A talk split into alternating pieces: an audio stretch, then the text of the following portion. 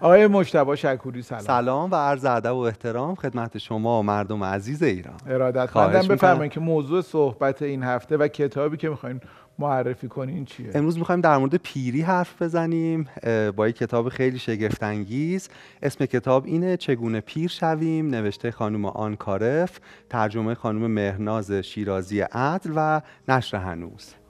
از سری مدرسه زندگی بله. آلندوبات. دقیقاً. این سری بقیه کتاباش هم خیلی جالب و خوندنیه و مباحث خیلی مختلفی که به درد زندگی روزمره ما، نگاهمون به زندگی می‌کنه. همینطور. در واقع پیوند علوم انسانیه با زندگی روزمره. منم خیلی از این سری یاد گرفتم. حالا اگر باز موقعیتش پیش اومد کتابای دیگه این سری هم بنا به موضوع معرفی خیلی هم تعداد میکنه. زیاد و همه هم آره. کاربردی. چطور با تنهایی کنار بیایم، بله. چجوری شغلمون رو انتخاب کنیم. همینطوره. چیزهای خیلی مختلف، چجوری با طبیعت در واقع مواجه بشیم، خیلی مباحث جالب. بعد این کتاب فقط مختص سالخورده هاست؟ نه نه، همه ما که در ترس از پیری هستیم و تو جهان مدرن انگار این ترس از دوازده سیزده سالگی شروع میشه، اون چنان که توضیح خواهیم داد. این برنامه برای همه ما مناسبه، حتی اگر پیر نیستیم. بسیار آره. خیلی کمک میکنه. ببینید من یه خطی کتابو بگم، بعد شیرجه بزنیم تو مباحث و قصه ها و فکت ها و اینا رو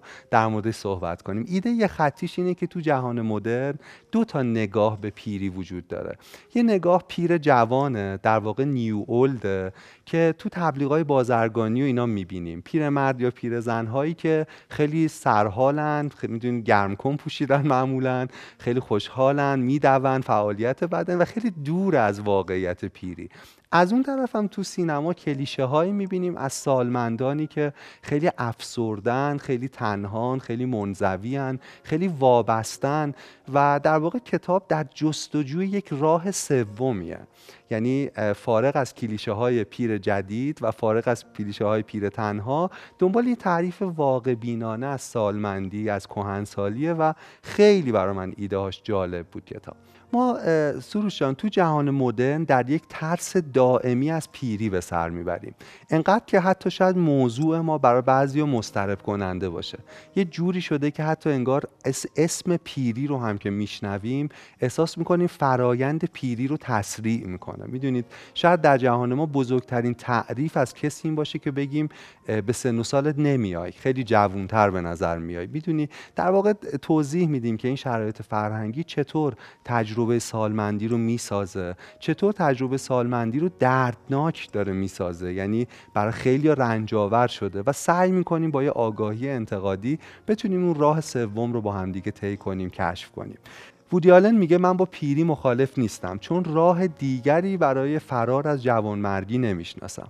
این کتاب در مورد این نیست که چطور پیر نشیم، برعکس صنعت عجیب مراقبت و نمیدونم بهداشتی که سیصد میلیارد دلار گردش مالیشه، کتاب در مورد ایده دیگری حرف میزنه، چطور بهتر پیر شیم. حالا که قراره این سرنوشت همه ماست، تازه اگه خوش شانس باشیم، اگه جوان مرگ نشیم، چطور این دوره رو بتونیم بهتر طی کنیم. یه ایده درخشان کتاب اینه که پیری رو ما در جهان مدرن به عنوان یه مرحله میبینیم که ناگهان بهش وارد میشیم، یعنی یهو پیر میشیم، ولی در حالی که ایده کتاب اینه که پیری از اولین لحظه تولد شروع میشه. بزرگترین دلیل پیری و اسباب پیری تولده.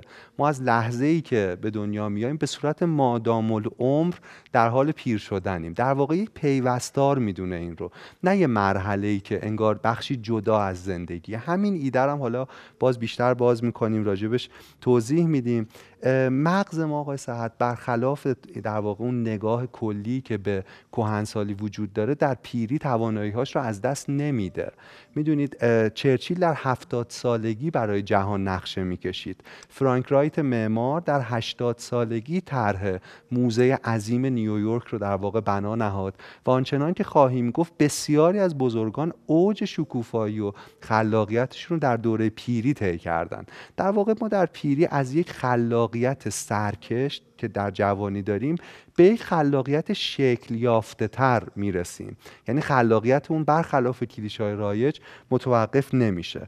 فرهنگ ما یه جورایی یک فرهنگ پیرستیزه. میدونید انگار که آدم‌های کهنسال این ادعای مدرنیته رو که بر پیری قرار فائق بیاد دارن مسخره میکنن. انگار حضور فردی کهنسال، فردی سالمند با همه در واقع رنج‌های سالمندی داره به ما یادآوری میکنه که این سرنوشت همه ماست و برای همین ما تلاش میکنیم اینها رو یه جورایی طردشون کنیم. آلمان چند سالی که شروع کرده به صادرات سالمندان به کشورهای اروپای شرقی، در واقع سالمندانش رو صادر میکنه به اونجا، از این ور مهاجرای جوون میگیره و دلیلی هم که براش میارن اینه که خب هزینه های مراقبت و نگهداری در اروپای شرقی ارزان تره. ولی یه خوانش دیگه از قضیه اینه که خیلی طرد خشونتباری داره رخ میده. انگار ما حتی سال مندان رو نمیخوایم ببینیم چون سرنوشت محتوم همه ماست انگار. میدونید این نکته جالبی. شما چند سالتونه؟ من پنجاه و شش سالم. پنجاه و پنج تموم شده وارد پنجاه و شش. این دغدغه رو دارید الان یا بهش فکر میکنید؟ بله، ولی دارم رو خودم کار میکنم که کمتر بشه. درسته. شما تجربتون چی بوده؟ کمی هم شما بگید و بعد شروع کنیم قصه های کتاب. از چی؟ بگید سوال. از تجربتون در میان سالی چه تغییراتی رخ داده؟ از تجربه‌های پیریم می‌خوام. نه خب شما که ماشاءالله. عرضم به حضورتون که من از روزی که به دنیا اومدم نگرانی برای مرگ داشتم، چه مرگ عزیزان چه مرگ خودم. یعنی همیشه برام یه پدیده مجهول و ناشناخته‌ای بوده. ولی هر چقدر سنم داره میره بالا خیلی خوشحالم که یواش یواش، نمیگم الان کامل شده ها، به هیچ وجه منظور نظرم این نیست، ادعای بزرگی، امیدوارم یه روزی بشه، خیلی امید دارم، خیلی داره دارم با مرگ به قول شما به جای اون واکنش های هیجانی واکنش هم داره نرمتر میشه و امیدوارم این نرمی اینقدر ادامه پیدا کنه که خیلی نرمم بمیرم و بقیه اتفاقا. درسته. خیلی جالب. انشالله که سلامت باشید. یه نکته ای رو اضافه کنم، در واقع استفاده کنم از حرفشون. مرگ بمیرم نه اینکه برام حادثه ای پیش نیاد، یعنی برخوردم با مرگ. درسته. روز به روز در واقع نگاهتون به مسئله. آره. ببینید بعض خیلی از آدما مثلا در جوانی فکر میکنن پیری دوره‌ایه که ناگهان ما عوض میشیم، به آدم دیگری تبدیل میشیم. این خیلی شبیه فانتزیای ما در کودکیه که فکر میکردیم اگه بریم دبیرستان یه آدم دیگه میشیم، در حالی که پیوسته است. یعنی یه چیزی که شاید آرامش بخش باشه و من از خیلی از آدمایی که از من سنشون بیشتر پرسیدم اینه که ما همون میمونیم، همون آدمی، در واقع مثل لایه هایی میمونه که تنه درخت داره. میدونی اینا همه در بر میگیرن هم دیگر و فردیت ما، خصلت های ما، ویژگی های ما ممکنه بخشیش تغییر کنه ولی همچنان ما ماییم. میدونی یعنی نباید به پیری به عنوان یه دوره‌ای نگاه کنیم که کاملا در واقع ما گسسته میشیم از جریان زندگی. تو جهان مدرن نگاه اینه دیگه، انگار زندگی به دو قسمت تقسیم میشه، تا قبل از سالمندی و بعد از سالمندی که تصویر متاسفانه خیلی سیاهی هم از اون دوران میسازن. این یکی از مشکلات سالخوردگی نیست واقعا؟ آیا سوالمه، یعنی اینکه ما احساساتمون و حواسمون و حتی کارکردهای مغزمون تا حد زیادی همونیه که در جوانی بوده. نه تغییر میکنه ولی آره، به منزله تغ... از بین رفتنش آره، نیست. ولی آره. خیلیاش پایش بره. اصلش همونه ولی قوای جسمیمون دیگه کاهش. دقیقاً دقیقاً. در واقع روحی گستاخ و آوازخوان در ما هنوز وجود داره، ضمن اینکه خیلی از قوای حسیمون هم تغییر میکنه. مثلا جمله معروف روح خواهان است و جسم ناتوان. دقیقاً دقیقاً. ولی در واقع آقای سعد مثلا توانایی مهرورزی ما خیلی بیشتر میشه در سالمندی. مثلا ممکنه با چیزهای مختلفی میدونید ما واکنش‌های حسی بدیم، عشقی که به جهان عرضه میکنیم، توانایی لذت بردن از پدیده‌های عادی خیلی خیلی بیشتر میشه. اینکه روی نیمکت زیر آفتاب بشینیم و این آفتاب گرم فقط پوست ما رو لمس کنه، این هم میتونه لذتی باشه. ما در سالمندی انگار لذت رو در درون بیشتر جستجو میکنیم برخلاف در واقع جوانی که دنبال تایید بیرونی هستیم.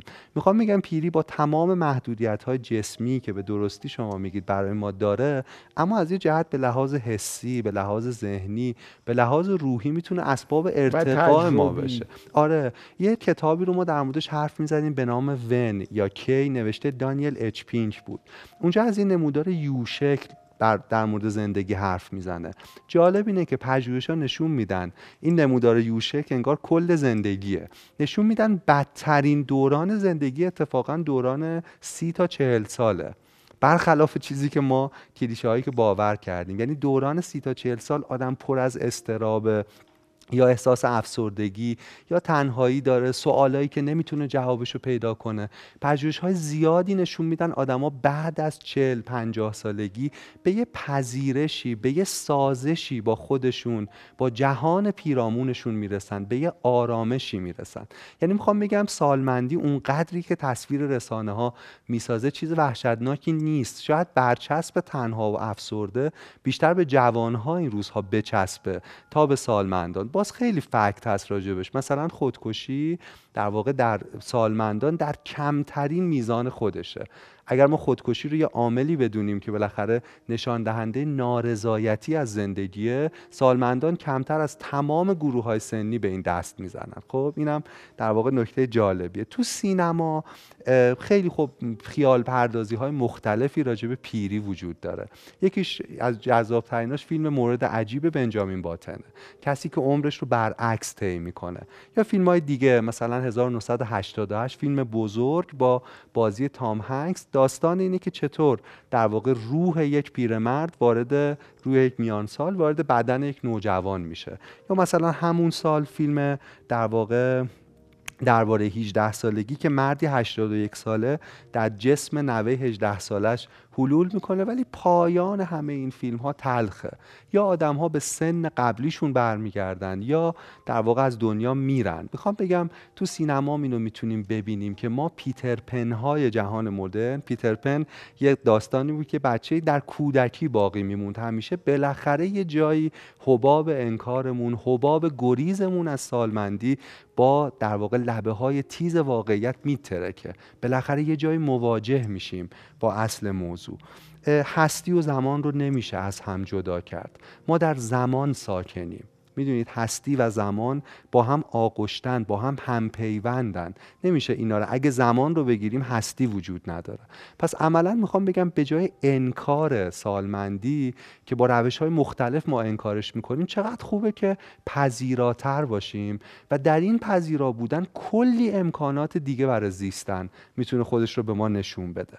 یک کلیشه دیگه‌ای که راجع به در واقع سالمندان میگن و یه جوری توهین به اوناست اینه که اونها رو در کلیشه‌های رسانه‌ای و رسمی انسان‌های نیازمند مراقبت تصویر می‌کنن، در حالی که غالب اونها اینطور نیستن. البته مواردی وجود داره که مثل فیلم آمور، فیلم درخشان میشائیل هانکه، ناگهان اتفاقی رخ میده، کسی نیازمند مراقبته، ولی غالب سالمندان وقتی از دنیا میرن به خودشون متکی‌اند. ضمن اینکه سالمندان بیشترین مراقبت رو هم از خودشون انجام میدن، هم از نوه‌هاشون انجام میدن، هم اگه همسرشون دچار مشکلی بشه از او انجام میدن.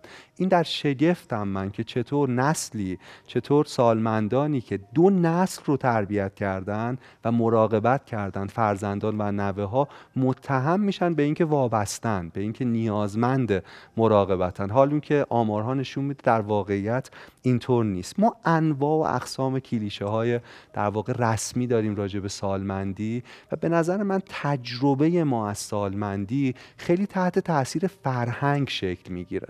اینکه فرهنگ چه چیزهایی رو برای یک سالمند مجاز میدونه، چه تصویری رو بازتاب میده از یک سالمند، چه انتظاراتی رو از یک کهنسال میسازه.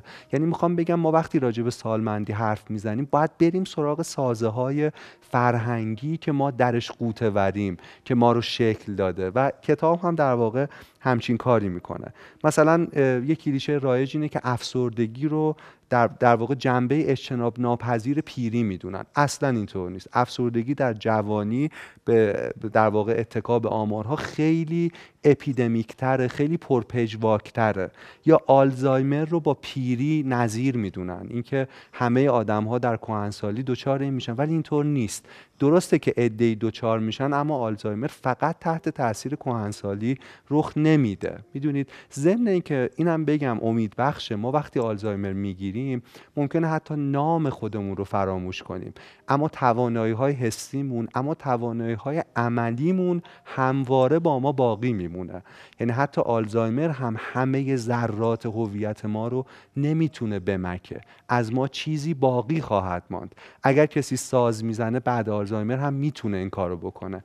و باز ارجاع میدم به قسمت قبلی، فیلسوفی در تعمیرگاه، که چقدر مهمه که ما با دست هامون بتونیم جهان رو یاد بگیریم، با دست هامون بتونیم کاری رو انجام بدیم، ما که خیلی متکی هستیم به ذهنمون. یعنی من میخوام بگم سروش جان، اون تصویر وابستگی به سمعک، به دندان مصنوعی، به عصا، اون چیزایی که رسانه ها ساختن رو ما باید سرنگون کنیم.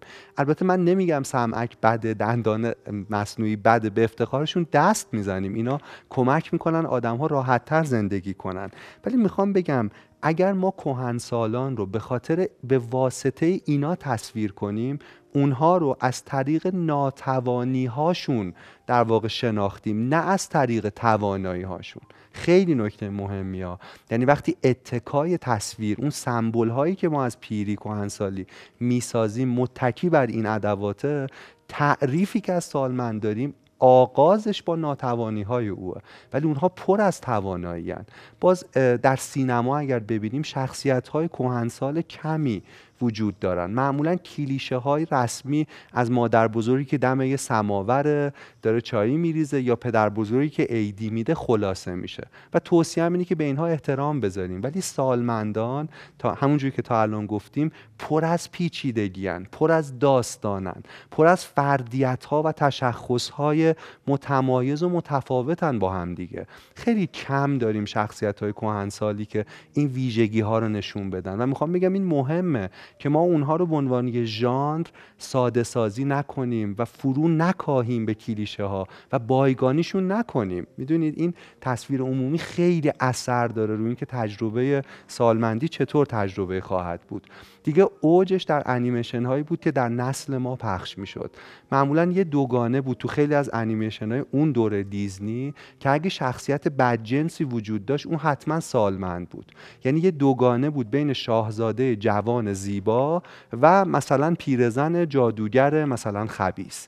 یه کسی که دیگ رو هم میزد و نقشه های بد میچید حتما آدمی بود که در واقع خیلی سنش هم زیاد بود. این دوگانه ها برای بچه ها این تصویر رو میسازه که سالمندی چقدر چیز ترسناکیه. فیلم دزد عروسک ها رو اگه یادتون باشه برای من خیلی اثر منفی داشت. ما خانم، من مامانم چون معلم بود و میرفت سر کار و مدرسه، یه خانومی به نام بیبی که سالمند بود از ما مواظبت میکرد. و بیبی خب شبیه اون شخصیت دزد عروسک‌ها بود، یه ذره عجیب، و من میترسیدم از خانومی که الان که قصه هاش رو مرور میکنم و میشنوم میبینم یکی از مهربانترین ساکنان این سیاره نامهربان بود. یعنی اون کارهایی که او کرده بود و بی‌نظیر بود. ببینید چقدر این کلیشه ها مهمن و چقدر این کلیشه ها این تصویر رو میسازه راجع به سالمندی. رویکرد مخرب بعدی به سالمندی اینه که سالمندی رو معادل کودکی دوباره در نظر میگیرن. یعنی معتقدن ما در سالمندی دوباره کودک میشیم، قرقرو میشیم، نیازهامون مثلا شکل ابرازش کودکانه میشه، ولی اینطور نیست. میتونید در واقع ما سالمندانی رو میبینیم در اطرافمون که با این کلیشه‌های رایج فرق دارن.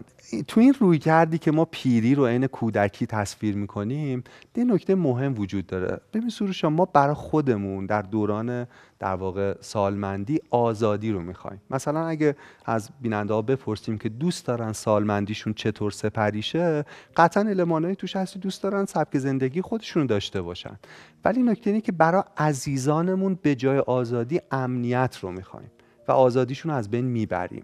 یک کتابی هست مرگ با تشریفات پزشکی، مال انتشار ترجمانه، خیلی روایت دردناکی از آن چیزی داره که در خانه‌های سالمندان رخ میده.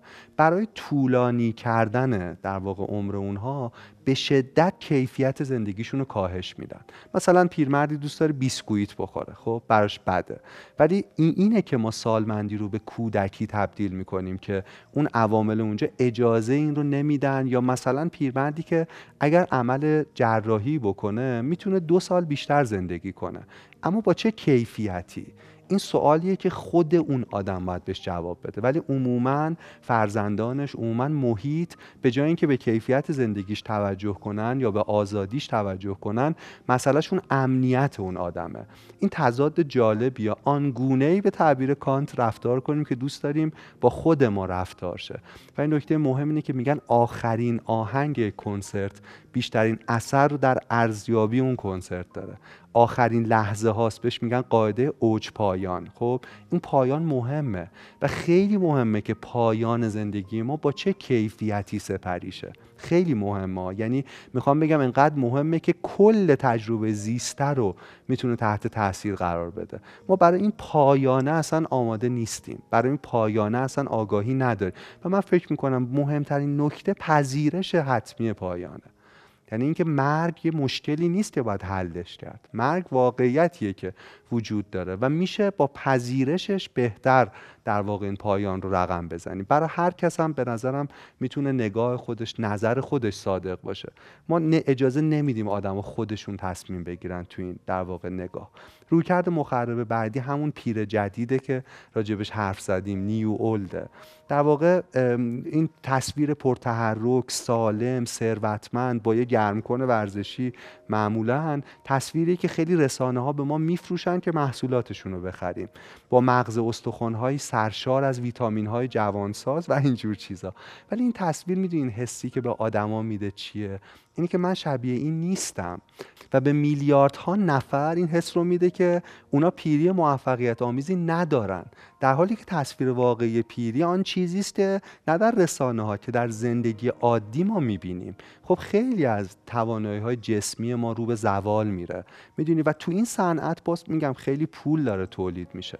مثلا توضیح میدم که نسبت به زنان چقدر خشونت بیشتری اعمال میشه، یعنی زنان تو تجربه پیری خیلی بیشتر درد میکشن، رنج میکشن نسبت به مردان، که توی فصل کتاب بهش پرداخته، منم راجبش توضیح میدم. یه دوره سروش جان در آمریکا سیاه‌پوستا تو اون دوره تبعیض نژادی میخواستن خودشون رو سفیدپوست جا بزنن برای اینکه از حقوقی بهره مند شن. این در واقع پیر جدید همین کارو داره میکنه. در واقع پیرها میخوان خودشون رو جوان جا بزنن برای اینکه با تعریف و استانداردهای جهان مدرن منطبق بشن، پذیرفته بشن. ولی به نظرم نقطه درخشان اینه که بدونیم جنبش سیاه‌پوستان جایی به ثمر نشست که سیاه‌پوستان دیگه گیریم نمیکردن خودشون رو. آنگونه که بودند بودند و آنگونه که بودند به رسمیت شناخته شدند. میدونید ما شاید مثلا توجهی که به ما در سالمندی میشه، جنسش با توجهی که در جوانی میشه فرق داشته باشه. پذیرش این میتونه به ما آرامش بده. زنی رو تصور کنید که همواره مثلا در میانسالی در حال رقابت با دختران مثلا جوان نوپاست و خب همواره در این رقابت احساس رنج میکنه. یه جایی ما باید رها کنیم این رقابت رو. نوع دیگری از توجه رو جامعه باید به این آدم‌ها داشته باشه، ولی خب در جامعه ما متاسفانه یکی از ارز یکی از قطعی ترین و خشن ترین نوع ارزیابی ارزیابی جسم دیگه. ما تصویر بدنهای پیر رو نمیبینیم زیاد در رسانه ها، تصویر واقعیش رو نمیبینیم. نیاز داریم که به نظرم یه کمپین داشته باشیم که آدم‌ها بتونن آنگونه که یک سالمند هست باشن، آنگونه که طبیعت زندگیه، آنگونه که واقعیت زندگیه. انقدر این در واقع ترس زیاد شده که رسیده به در واقع دوران نوجوانی ترس از سالمندی. فروشگاه والمارت یه خط تولید محصولات مراقبت از پوست را انداخته که مخاطبش و اون جایی که باید بخرن دختران هشت تا دوازده سالن. یه لحظه به این فاجعه نگاه کنید که یه فروشگاه بزرگ داره محصولی تولید میکنه که دختر هشت ساله نگران چروک‌های آینده است و داره اینها رو مصرف میکنه. چقدر دردناکه. آدم‌ها قدیم اینطور نبودن. میدونی از یه جایی ما این جسم رو و تعریف اون از این جسم رو انقدر خشونتبار کردیم. دانشگاه کالیفرنیا سوشان یه تحقیق انجام داده در مورد تغییر قوای ذهنی آدم‌ها در کهنسالی. خب خیلی چیزا رو از دست میدیم. این یه واقعیته، باید بهش اذعان کنیم. علی نکته اینه که خیلی چیزا به دست میاریم. این پژوهش واقع بینیش اینجاست که میگه حافظه کلمه به کلمه آدما کم میشه. در واقع اونجایی که بتونیم محتویات یه لیست رو به یاد بیاریم کامل. اما حافظه دیگری افزایش پیدا میکنه و اون حافظه جان کلامه. حافظه جان کلام یعنی قدرت درامیختن و دستبندی کردن مسائل مختلف با هم دیگه. دو تا چیز من خدمت میگم. یه جمله هی داشتم فکر میکردم از جمله‌ای که تو فضای مجازی هست، متاسفانه عینش یادم نیامد، ولی خب از این جمله‌های معروف فضای مجازی که خیلی خوبه که میگه که با بالا رفتن سنم دیگه چشمم ضعیف شده و نمیتونم از نزدیک تشخیص بدم. به جایش از ده کیلومتری آدم ابله که داره میاد تو خوب تشخیصش میدم که اینجوریه. و در تایید این حرف توی کتاب بسیار خواندنی که بارها و بارها هم من هم شما تو برنامه داشت صحبت کردیم، همه دروغ میگویند، ست استیونز دایویدوویتس، نشر گمان، توی شروع کتاب داره میگه که یه بار خانواده دوره هم جمع شده بودن و میخواستن برای من یه همسر مناسبی پیدا کنن، زن آینده‌مو. میگه هر کسی یه چیزی میگفت. پدرم گفت این زنی که به دردش میخوره اینجوریه، مادرم اینو گفت، نمیدونم برادرم اونو گفت، خواهرم، هر کدومشون هم یک بخشی از وجود منو داشتن میگفتن، ولی خیلی چیزا رو نادیده میگرفتن. مادر بزرگم اومد گفت که زن آیندهش باید اینجوری باشه، اینجوری باشه، اینجوری باشه، اینجوری باشه، و میگفت که من چقدر داره درست میگه، عجیبه چرا مادر بزرگم اینقدر خوب. توی کتاب برمیگرده به این که داده های بیشتری داره درباره اطلاعات و دیتا صحبت میکنه. میگه تجربه مادر بزرگم، دیتاهایی که در طول این سالیان داشت از من، از آدمهایی که دیده بود، از زندگیهایی که موفق بود، از زندگیهای ناموفق، توی این مثلا هشتاد و خورده سال اینقدر دیده بود که الان میتونست پیش بینی کنه برای یک شخصیتی مثل من چه جور آدمی مناسبه. دقیقاً این معلومه که یادم هشتاد ساله لزوماً همه حرفهاش قطعاً درست نیست. هیچ آدمی در دنیا هم حرفش درست نیست، ولی درست. این اطلاعات، تجربه، فراز و فرودها، سردی و گرمیها، تجربه ها دیدی میده که این دید میتونه خیلی جاها راهگشا و کاربردی باشه. چقدر جالب گفتین. ما تو تمام کتاباز در واقع یه مفهومی که خیلی در موردش حرف زدیم اون دانش عملی بود، تجربه زیسته بود. در واقع ما خیلی اتکامون به دانش نظری زیاد شده و منابع عظیمی از تجربه زیسته رو که در کهنسالان هست رو عملاً بهش توجه نمی‌کنیم، در حالی که خوبه که این دو تا با بالانس هم باشه. دقیقاً. آره، دقیقاً تکیه بر یکی بدون نگاه کردن به دیگری قطعاً میتونه مشکل باشه. دقیقاً، دقیقاً. همین پژوهش دانشگاه کالیفرنیا نشون میده که همکاری دو نیم کره مغز در کهنسالی افزایش پیدا میکنه. برای همین در موردش حرف زدیم دیگه. تو ذهن کامل نو توانایی مهرورزی و ادراک دیگران و درک دیگران و پذیرش دیگران در کهنسالان خیلی بیشتر از جوانانه. یعنی یه حوصله‌ای و یه پذیرشی دارن که به نظر من حاصل اون خرد زیسته است. باز تو تجربه پرنتینگ و والدگری رو می‌بینیم. مثلا پدر مادر خود ما بارها گفتیم که ممکنه آدم‌های سختگیری بوده باشن، کمالگرا بوده باشن و و کلی. اما همین آدما وقتی پدر بزرگ یا مادر بزرگ میشن، اون تجربه زیسته انقدر فربه میشه که میبینیم نوع تعاملشون با نوه هاشون بسیار خردمندانه تره، مرتبط بر لذت، بر ارتباط، بر میدونی این یه چیزیه که یه مخزنی از دانشه که ما به نظرم درهاش رو بستیم، عملا با انزوای کهنسالان خودمون رو محروم کردیم از اون. بسیاری از آدما مهمترین کارهاشون رو در سنین کهنسالی انجام دادن. ما آقای صحت، من فکر می‌کنم دو تا نکته است که باید بدونیم. یکی مرگ آگاهیه که وجه مثبته، ولی تو جامعه ما ما دوچار مرگ زدگی هستیم. مرگ زدگی یعنی اینکه ما اکثر شاید سالمندان اون حسو دارن که دیگه تمام شده فرصتشون، دیگه دیگه آینده برای بچه هاست، ما که عمرمون رو کردیم، میدونی. ولی میخوام بگم جنس دیگری از مواجهه با مرگ اینه که ما بدونیم آره وجود داره و واقعیت داره، ولی ما تا آخرین نفس برای زیستن، حالا با هر کیفیتی، فرصت داریم و بسیاری از آدما کار مهمشون تو اون سن انجام دادن. کانت نقد عقل محض رو که جهان ما به قبل و بعد از این کتاب تقسیم میشه در حدود شصت سالگی نوشته. سوفوکلس اودیپ شهریار رو در شصت و هشت سالگی نوشته. پیکاسو تا بعد از هشتاد سالگی نقاشی میکشید و عالی بود کاراش. حالا نمونه‌های ایرانی زیادی هم داریم تو این حوزه، مثل رودکی که خیلی عمر کرد و خیلی هم شاهکار بود تا پایان. و سعدی که اصلا خودش میگه دیگه، هر دم از عمر میرود نفسی، چون نگه میکنم نمانده بسی، ای که پنجاه رفت و در خوابی، مگر این چند روزه دریابی. یعنی تازه پنجاه سالگی شروع نگارش گلستانه، درسته؟ یا مولانا هم همین مسیر رو داره دیگه. یعنی میخوام بگم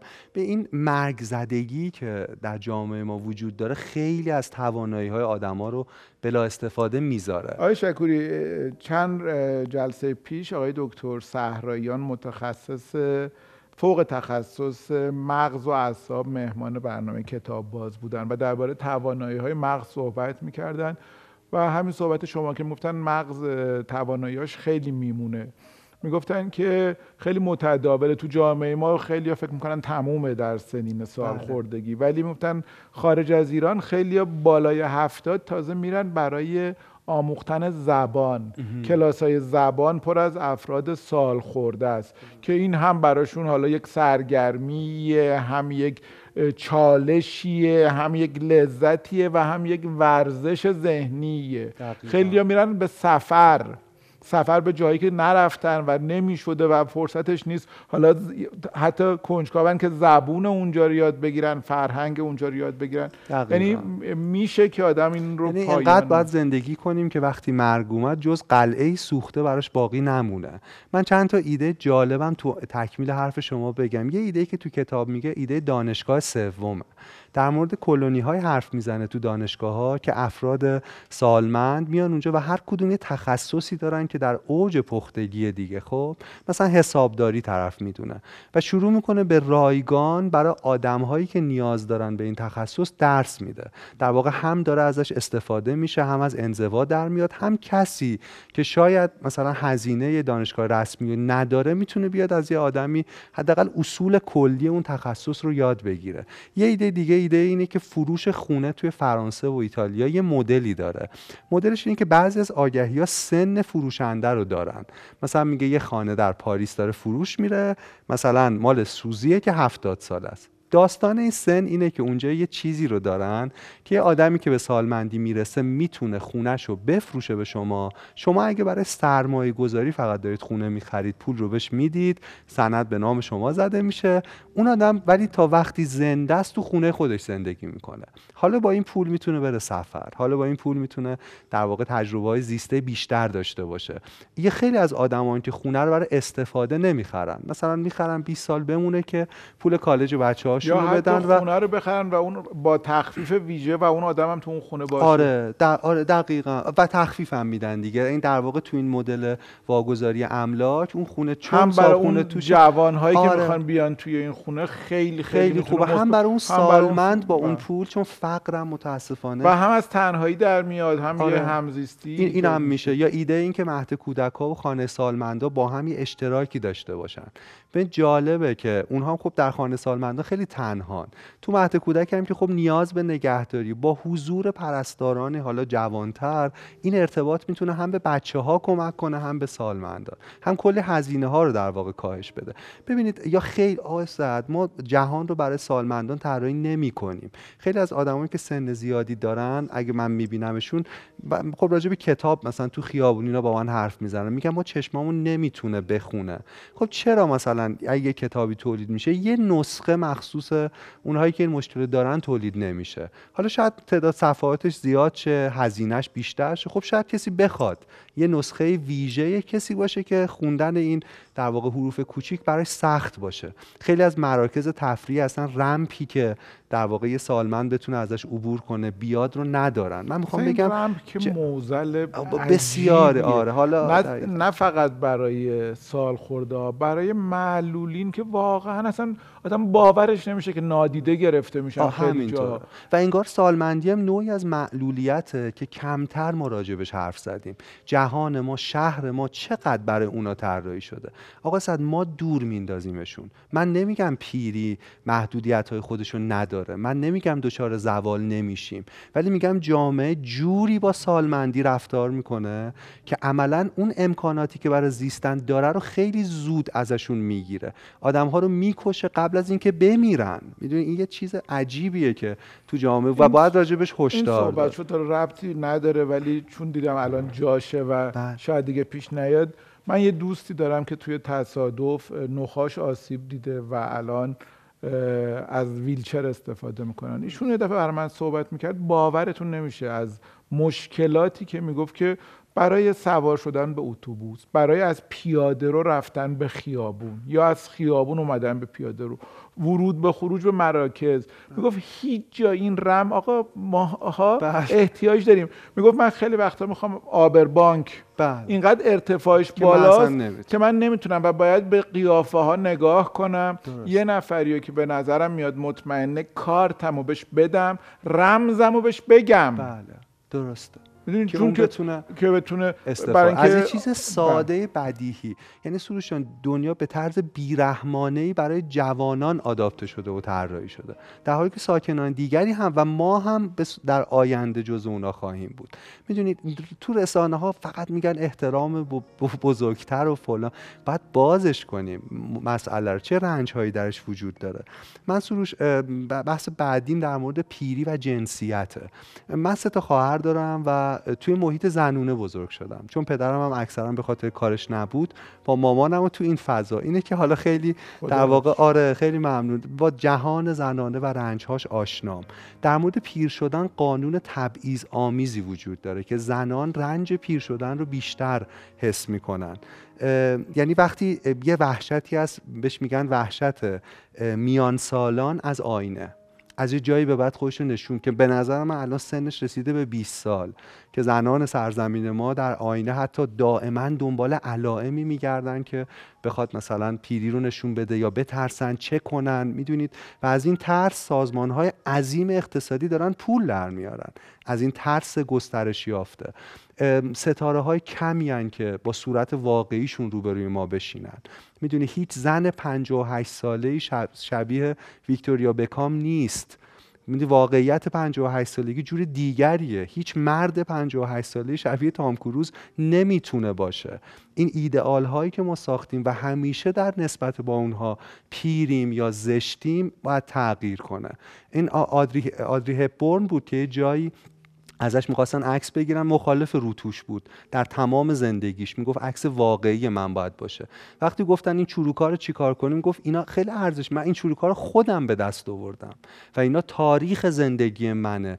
و تاکید و برای اینکه تصویری که از من به عنوان یه ستاره ساخته میشه بسیار باید واقعی باشه که کسی بتونه خود واقعیش رو منطبق کنه بر من. میدونی میخوام بگم چطور شما از آدریپون گفتین، من اینو عیناً اینو از دهان سالها پیش جناب استاد سیروس ابراهیمزاده شنیدم که میگفتن چقدر چروک‌های سالخوردگی زیباست. بله. چقدر این چین‌هایی که میشینه اینجا بله. اینجا چرا ما زیبایی اینا رو فراموش میکنیم؟ بله. که اینا عمر تجربه، یعنی همون موی سفید را فلکم رایگان نداده. بله همینطور، اینا تاریخ زندگی ماست و ما اینا رو الان به عنوان دشنام، به عنوان یه عامل، یه چیزی که انقدر طبیعیه و سرنوشت ماست، به عنوان یه چیز غیر طبیعی میشناسیمش. میدونی باید جرأت طبیعی بودن داشته باشیم.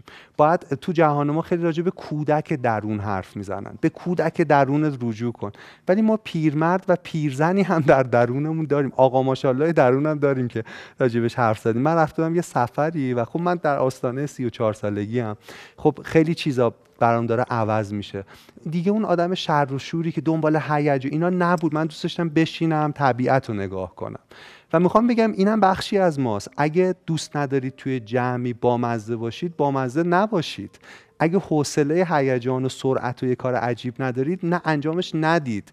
من میخوام در جهانی که تأکید میکنه رو کودک درون و اصالت میده به کودک درون، تأکید کنم روی پیرمرد درون، روی پیرزن درون. اونم بخشی از ماست که و واقعیت ماست و خب شاید کم کم خصلت‌های ما رو در واقع تغییر بده. البته سروش جان، این تغییر اصلا ساده نیست. یعنی این چیزی که ما داریم ازش حرف میزنیم جوانه بذر یک ایده است، میدونی، که کمک کنه بهتر زندگی کنیم. جوان، جهان ما به جوانی اصالت میده. در واقع نیو پرتکرارترین کلمه در جهان ماست. اومدن بررسی کردن که کدوم کلمه است که بیش از همه میبینیمش، کلمه جدیده. و این تقریبا از قرن مثلا نوزده آرام آرام شروع شده تا همین الان. ولی ما پیرها رو خیلی وقتا کهنسالان رو به عنوان نمایندگان سنت‌های مثلا قدیمی و پوسیده می‌بینیم، در حالی که اینطور نیست. بسیاری از آدم‌هایی که نوآورانه‌ترین تغییرات اجتماعی رو در جهان انجام دادن، در کهنسالی چون این کاری کردن. پیرمردی که کم آب مصرف می‌کنه نه تنها نگهبان گذشته است که پاسدار آینده است، چون برای اون که مهم نیست. پیرزنی که زباله‌ای رو از طبیعت جمع می‌کنه پاسدار آینده است. من نوگراترین ایده ها رو و سرکشانه ترین ایده ها رو در زندگیم، در تاریخ فلسفه، از آدم‌هایی خوندم که در پنجاه شصت هفتاد هشتاد سالگی بودن. میدونین اگر ما بیایم کل نوآوری رو محدود کنیم به دوره جوانی، یعنی تاریخ اندیشه رو نفهمیدیم. آقا صد، من من در واقع بین دو تعریف دنبال راه سومی تو این برنامه بودم. تعریفی که در واقع میگه از کار افتادن کهنسالان، یا تعریفی که میگه کهنسالان بر همه کاری توانان. ها، نه، من میخوام بگم کهنسالان بر همه کاری توانا نیستند. خب بسیاری از ظرفیت‌های جسمی کم میشه، اما زمان اونها، زمان باقی مونده اونها، فرصت بسیار با برکتیه که باید جدیش بگیرن و از اون تصویر مرگ زدگی که متاسفانه زیاده در جامعه ما فاصله بگیرن. اینکه خرسند باشیم به انسان بودنمون، خرسند باشیم به همین انسان بودن با تمام رنج‌ها و ضعف‌های این انسان بودن، و اینکه روی حق بزرگ شدنمون پافشاری کنیم. اونجایی که من راجع به شبکه‌های اجتماعی و این فشار روانی شدید روی آدمو حرف میزنم، در واقع یه اسمم باید داشته باشه. اون حق بزرگ شدن ماست. یعنی چی حق بزرگ, حق بزرگ شدن؟ یعنی حق پیر شدن، حق این که چین و چروک داشته باشیم. باز یه مثال بزنم، اون فشاری که راجع به زنان گفتم در مورد مردان هم گونه دیگه‌اش وجود داره. انتظاری که رسانه‌ها از یک مرد میسازن اینی که اون شور و حرارت جوانی رو باید داشته باشه، در حالی که واقعیت‌های بیولوژی ما اینجوری نیست. ما تغییر میکنیم و بدنمون طبیعیه که در واقع تغییر کنه. با انواع و اقسام قرص‌ها و داروها و درمان‌ها سعی میکنیم به انسانی چیزی رو بدیم، یه چیزی رو بدیم که اصلا اصلا مال اون سن و اون شرایط نیست. میخوام بگم این حق بزرگ شدنه. حق بزرگ شدن یعنی اینکه حق تغییراتی که با افزایش سن میکنیم رو به رسمیت بشناسیم و جهان رو برای این تغییرات و برای همه ساکنانش، برای همه شهروندانش در واقع طراحی کنیم. و اینم این کل حرف ما. خیلی خیلی متشکرم. مرسی. سوالم بپرسم؟ بله بله. آره، سوال آخرمون اینه که در واقع چه سالمندی رو، چه کهنسالی رو دیدن که تاثیر عجیبی روشون داشته در تجربه زیستشون؟ کجا مردی یا زنی کهنسال رو دیدن که چیز عجیبی ازش یاد گرفتن، یا در سبک زندگی او چیز جالبی رو دیدن؟ خوندن اینا میتونه به ما نیرو رو بده و اینکه ما از پیری نترسیم. آقای دکتر، هر وقت که من برای سوالای شما جواب ندارم میگین که تو هم جواب بده. هر وقت جوابش مثل همین خب. الان حاضر آماده تمام شده. تو مجتمع از من سواله. بفرمایید بفرمایید. من توی جمع دوستان هر وقت میام یه حکمتی، یه پندی، یه آموزه‌ای بگم، همه میگن بازم مادر بزرگه. آخه آره، من یه مادر بزرگی داشتم که هنوزم دارم. تو این دنیا نیست ولی خب من دارم. خدا رحمتشون. خیلی ممنونم. و فکر میکنم اصلا نگاهی که دارم به زندگی فارغ از اینکه درسته یا غلط، خوبه یا بده، و هرچی میگذره عجیبه که بیشتر یادم میاد که چجوری به دنیا و به زندگی نگاه میکرد و چجوری منتقل کرد. میشه بگید ازش کمی؟ از اون نگاهش به دنیا، از چیزی که خیلی توش ستایش میکنید الان که نگاهش میکنید. نه نمیشه بگم، چون میدونین چون اینقدر زیاده که یه بخشیش میشه یه بخش خیلی کوچیک. ولی آدمی بود که زندگی کرد، اتفاقا تنها هم زندگی میکرد، زندگی رو دوست داشت تا آخرین روز زندگیش بدون کمک بقیه، خیلی با اقتدار و با خوشحالی زندگی کرد و هرچی که میگذاشتم احساس میکردم از مرگ کمتر واهمه داره. تا روز آخر میخوند، کار میکرد، خونهش رو تمیز میکرد، مراقب ورزش میکرد، خیلی چیزای دیگه، ولی اینا اصلا چیزای مهمی نیست. مهم نگاهش به زندگی بود که انگار از زندگی لذت میبرد بدون که طلبکار زندگی باشه. چقدر خوب، چقدر خوب و چقدر خوب که یه آدمی اینطور با شکوه زندگی کرده که در زندگی شما انقدر پژواک داره. آره، و همه ما یاد گرفتیم. من آموزه‌هاش یادم بمونه، روم تاثیر بذاره و امیدوارم ما هم سالمندی داشته باشیم که کسی بتونه ازش حرف بزنه. آره آره امیدوارم. خیلی خیلی مرسی از شما. خیلی ممنونم. ممنون و خدا نگهدارتون. تا نگهدار.